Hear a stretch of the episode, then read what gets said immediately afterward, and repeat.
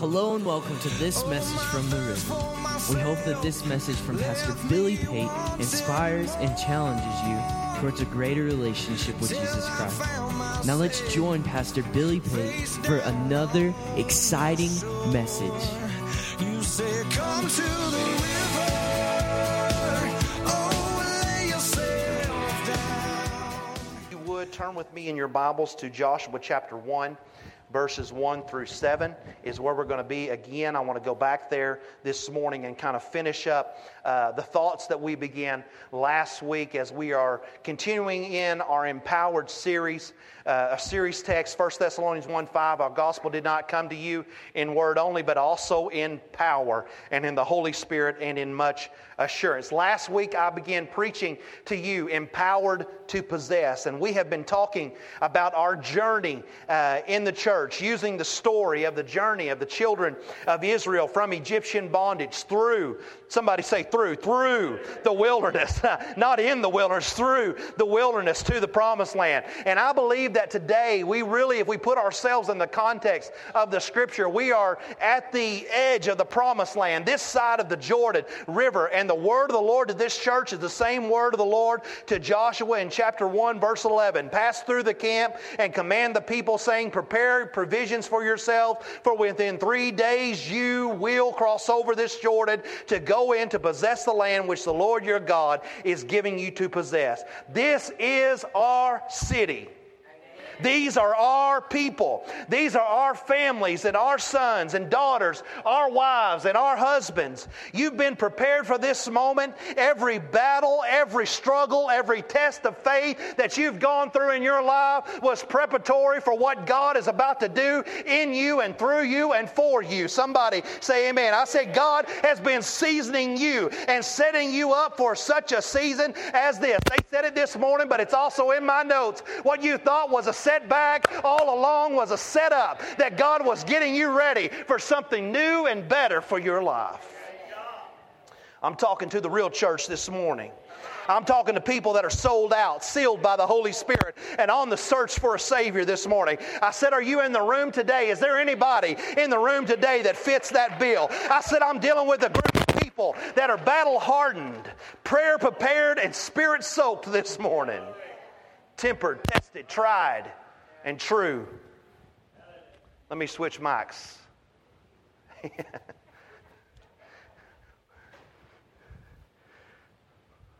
we don't want interference when the pastor gets going here.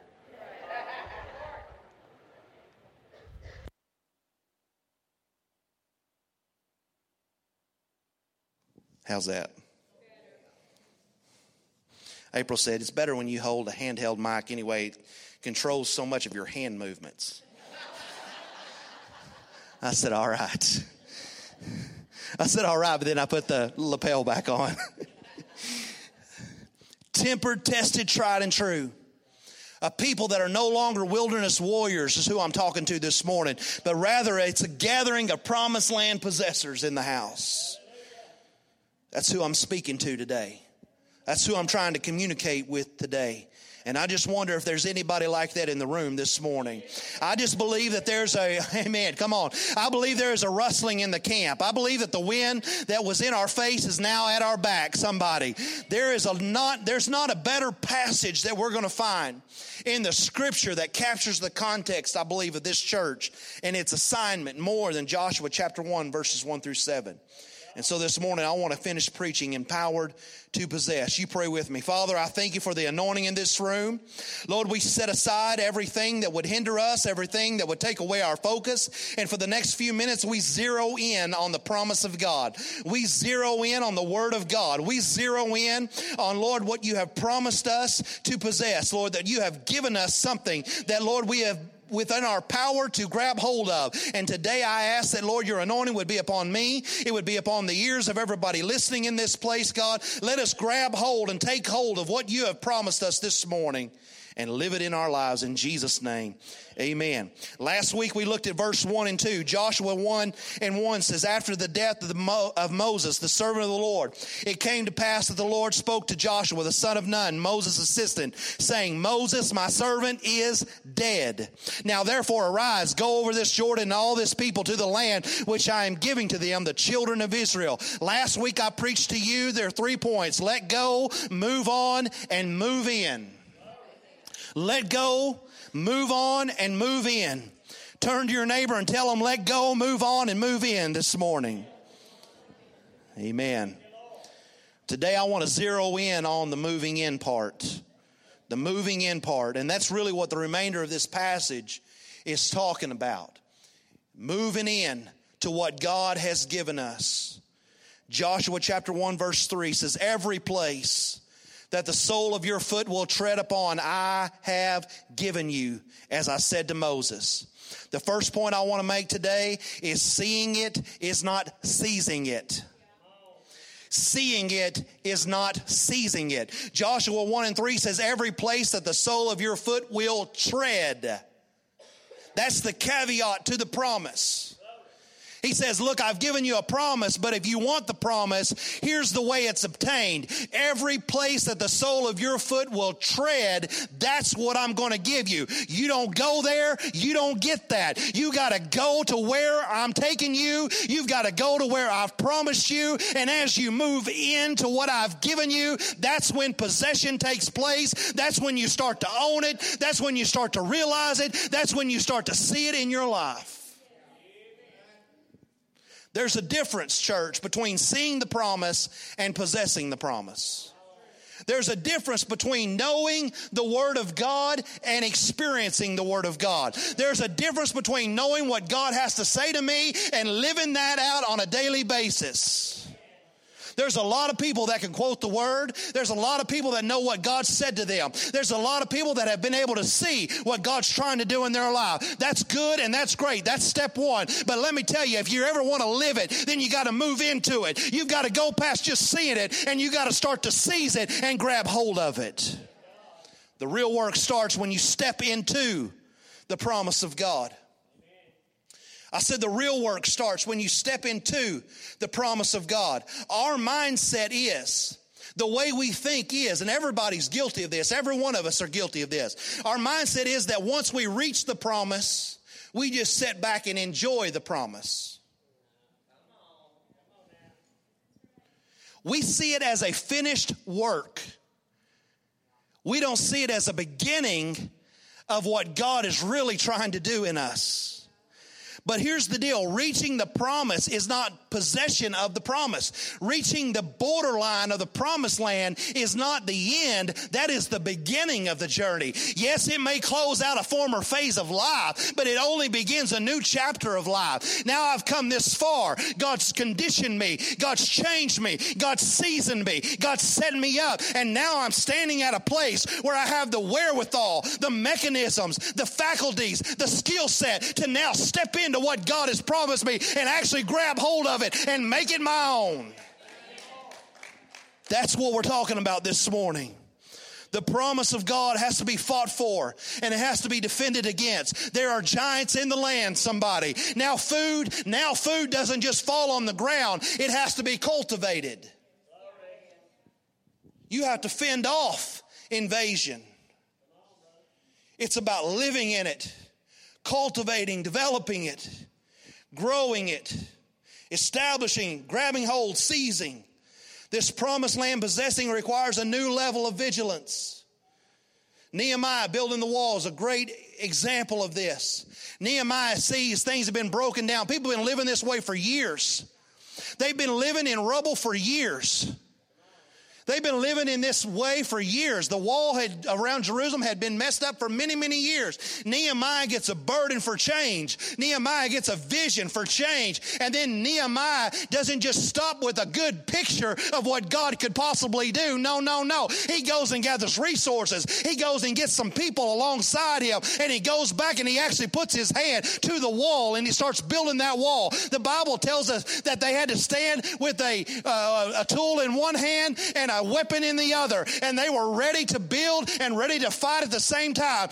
Promised land possession requires vigilance. It requires people that are willing to put their hand to the work, but also at the same time take the sword of the Spirit and say, Not on my watch, enemy. You're not bringing that junk into my house. I'm building the city for God. I'm building a wall for God. I'm surrounding my family with prayer. I'm surrounding my family with promises of God, and I'm not giving it up for anybody or anything.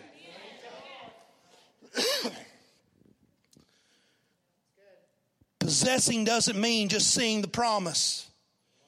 It means seizing the promise, securing the promise. And listen to this settling, settling in the promise. You know, they went into the promised land and they had to start building their own houses.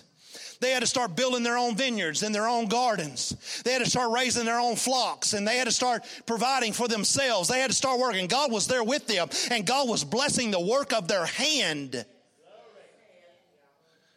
What does the Bible tell us? That everything you put your hand to will prosper. So there's a work on our side. Morgan alluded to it this morning. We had it in prayer, a word of God that came in prayer. You know, we think let go and let God. Yeah, that's true of the past.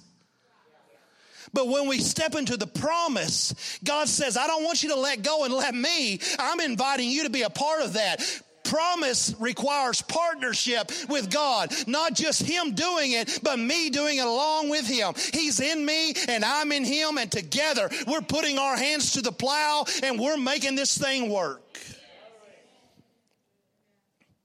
We have to tread the ground, the Bible says. Every place that the sole of your foot will tread upon, I have given you. Tread the ground. Possessing the land starts with treading the ground. It's putting boots on the ground, somebody. It's walking throughout what God has said is yours.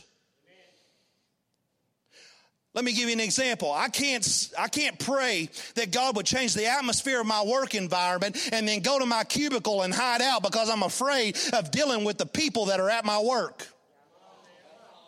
God says, tread the ground. You've got to get out and you've got to walk among it. I, have got to get out there and say, oh no, this is not going to be a place of, of sin. This is not going to be a place of just uh, terrible behavior. This is not going to be a place where, where things are said that are contrary to the word of God. No, I'm walking in this. I'm owning this. This is my land. I'm treading the ground and I'm taking hold of what God has for me. We hide out hoping God will fix it all. And God says, don't hide out. Get out there and tread the ground. Walk in it. Own it. Establish it. What has God said to us? It's walking throughout what God has said is ours. So, what has God said to us? God said, I have given this city into your hands. I'm not letting it go. I, I, he said, I will cause the ground to rise up and meet your feet. Those are the words of the Lord to this church. What has God said to you personally? What has God said to you in your own life? What has God established for you that you need to take hold of? What has God said to you? Now go seize it. Now go seize it. Go seize it. Every place you put your foot, the Word of God says, it implies going. You see the implications of the verse, it implies going.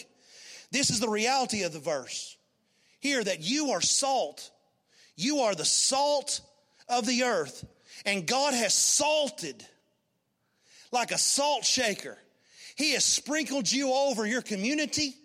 He has sprinkled you over your job. He has sprinkled you over your family. He has dispersed you evenly across the place. Why? Why would God do that? I'll tell you why God does that. Because where you are right now is where God wants to be, somebody. I said, where you're at right now is where God's trying to get. And He's waiting for you to be the mechanism of delivery for His kingdom to come into that arena, into that place. And so God has divinely, strategically placed you where you are today so that you can make a way for Him to be where you are. Everywhere. Everywhere you are is a divine appointment by God. It don't feel like that. I know it doesn't feel like that. But that's part of seizing the promise. I bet you the first time they saw a walled city when they stepped over into the promised land, I bet they thought, man, this don't feel like no promise to me. This feels like something completely different. The first time they saw a giant in the land, I bet they thought, oh my goodness, this don't feel like the promise. But that's exactly what it is. It's owning it. It's seizing it. It's taking it. You salt your work. You salt your home. You salt the marketplace. You salt the community. And as you go throughout treading the ground, you are the delivery system for the presence and the power of God. Let me just step over just a little bit out of the message and talk to you about something else right now. We, you are empowered by the Holy Spirit to be a soul winner. God didn't fill you with the Holy Spirit so you could speak in tongues. That's part of it, but that's not the purpose. That's a part of it, I said, but that's not the purpose. God filled you and baptized you in the Holy Ghost. Why? So you could be a soul winner. That's why God baptized you in the Holy Spirit and fire. He didn't baptize you so you could have some gifts. He didn't baptize you so you could feel better about yourself. He didn't baptize you so you could fit into a service. He baptized you so you could be a soul winner and you could live above and beyond the current conditions of your life. Amen. That's good preaching. He empowered you by the Holy Spirit to be a soul winner, a life changer, an atmosphere shifter. Every step you take, every step you take is a step for your family, it's a step for your church, and it's a step for your city. Every step I take when I get up and I go to, to the marketplace, every step I take, I take with authority. Every step I take, I take on purpose. Every step I take, I'm taking un- with the understanding that God has anointed me. He has gifted me. He's empowered me. Darkness doesn't have a right to this place. This is my place that God has given me. This is the kingdom of God being established on this earth.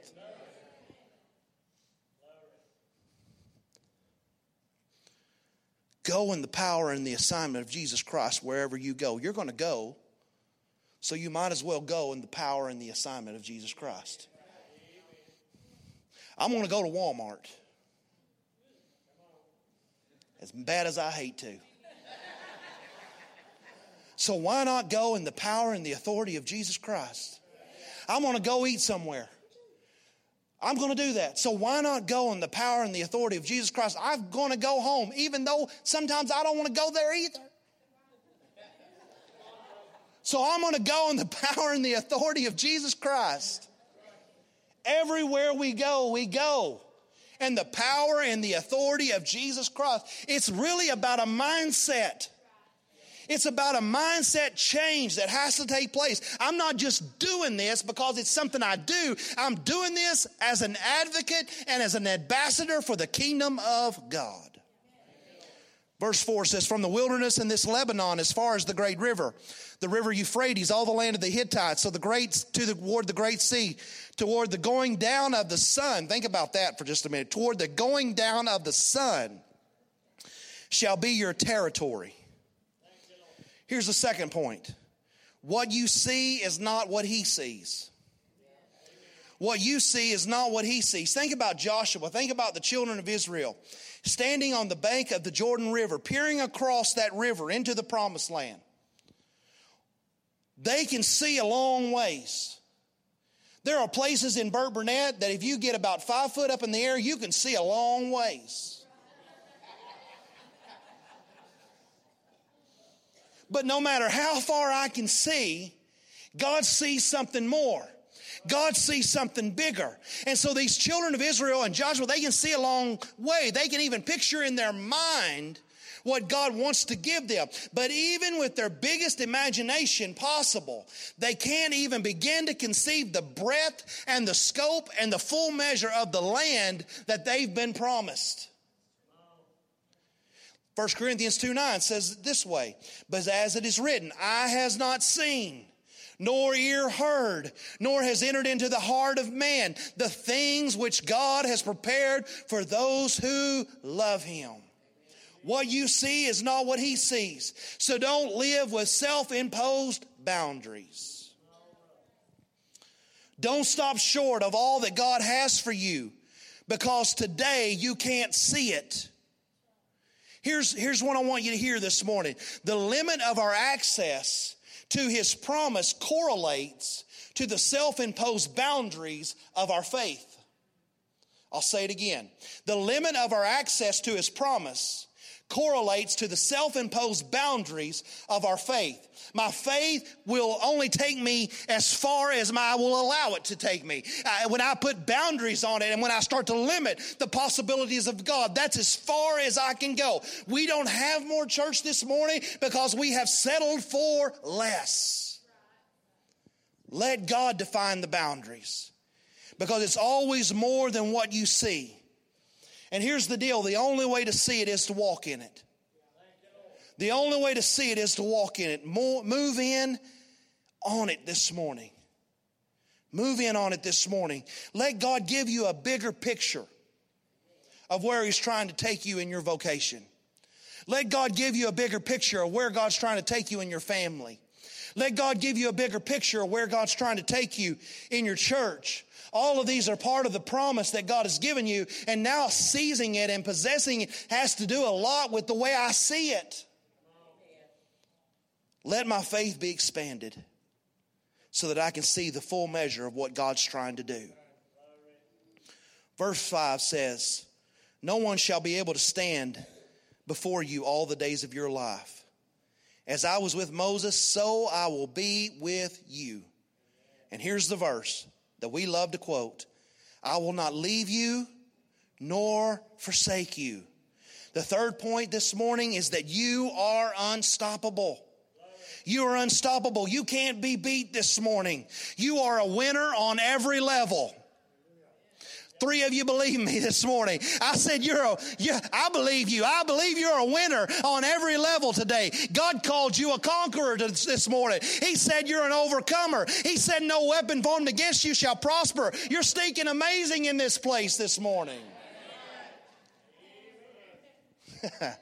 Tell your neighbor, You're stinking amazing today. You are stinking amazing. I can't believe my eyes how awesome you are. How amazing you are, how unstoppable you are. Listen, next to unstoppable in the dictionary is a picture of you. Unstoppable, that's me. I am unstoppable. Amen. Can't be beat, can't be defeated. If you don't understand the definition, you can also see this guy for more information. That's you. That's you this morning. And a lot of this has to do with what happens between our ears. It has to do with what I'm thinking about, what I feel, and what I believe. Listen, we got to change the way we think. If we're going to possess what God's promised us, it has to start right here between our ears. Just because the word says, now listen to me this morning, just because the word says no man will be able to stand against you doesn't mean they won't try. Giants don't leave because you can quote the Bible. They don't. That, they, that doesn't impress them. Giants don't leave just because you can quote Scripture. Hearing a promise and holding a promise are two different things.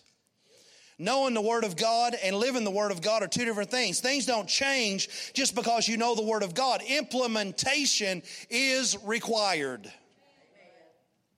Implementation is required. The promise must be put into practice.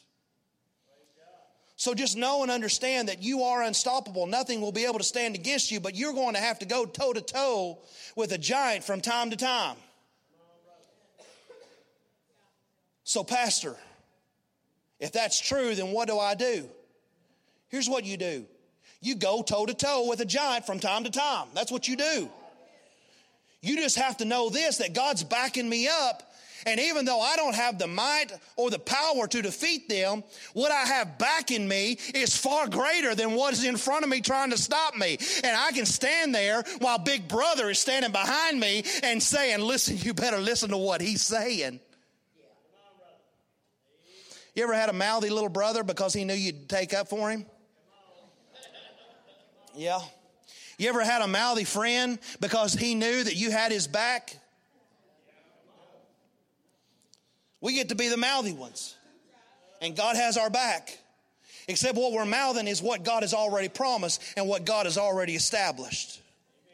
The three keys, let me give you three keys right quick to beating giants confidence, courage, and a little crazy. Confidence, I gotta have check, check, and double check, right? confidence, courage, and a little crazy. You crazy, crazy is a, you understand the other two, confidence and courage. Crazy is about the art of intimidation. It's about never letting them see you sweat. Sometimes you just got to laugh in your enemy's face in the middle of a beatdown.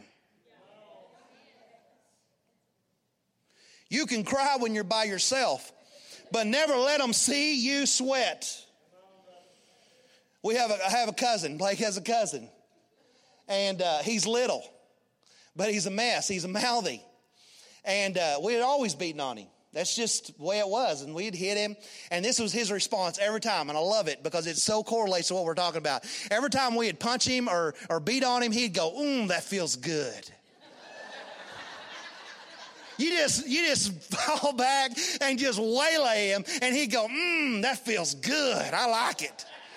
I like it. It feels good. So you just give up over time because you're like, man, you can't get to this guy. Listen, when the devil punches you, you need to look at him. You need to grit your teeth. You need to hold back the tears and you need to tell him, mm, that feels good. I know that the Lord of God is going to take me through this and he's with me and we're going to overcome this together. You may be big, but I'm bad. and you don't want none of this, devil. What may seem improbable to you, you just have to say to it, it may be improbable, but I'm unstoppable. It may seem improbable, but I'm unstoppable. You're unstoppable this morning. God's got you. Joshua chapter 1, verse 6 says, Be strong and of good courage. Be strong and of good courage, for to you, this people, you shall divide as an inheritance the land which I swore to your fathers to give them. Verse 7 Only be strong and very courageous, that you may observe to do according to all the law which Moses, my servant, commanded you. Do not turn from it to the right hand or to the left, that you may prosper wherever you you prosper wherever you Okay, there's a key. Number 4. Point number 4, find your courage. Any listen, anytime God repeats himself, you better listen. You better really hone in on what he's saying when he starts to repeat himself. God's not necessarily accustomed to repeating himself, but when he does repeat himself, you better listen. And Joshua chapter 1, verse 6 and 7 says, Be strong and of good courage. And then verse 7, only be strong and very courageous. God says, look, be strong and courageous. Oh, oh, by the way, did I mention that I want because I wanted to reiterate, I wanted to clearly communicate to you that you really need to be strong and you really need to be courageous. And oh, let me just say and mention that when I say courageous, I mean very courageous. Very courageous. So we got to find our courage. We got to muster our courage. If you're standing here today, it means you have it. I said, if you're standing here today, it means you have it. Everyone that couldn't handle it have already hit it. I'm not preaching to them, I'm preaching to you. I'm preaching to the people in this room. You have the courage. You're still here. And that proves that you have it in you.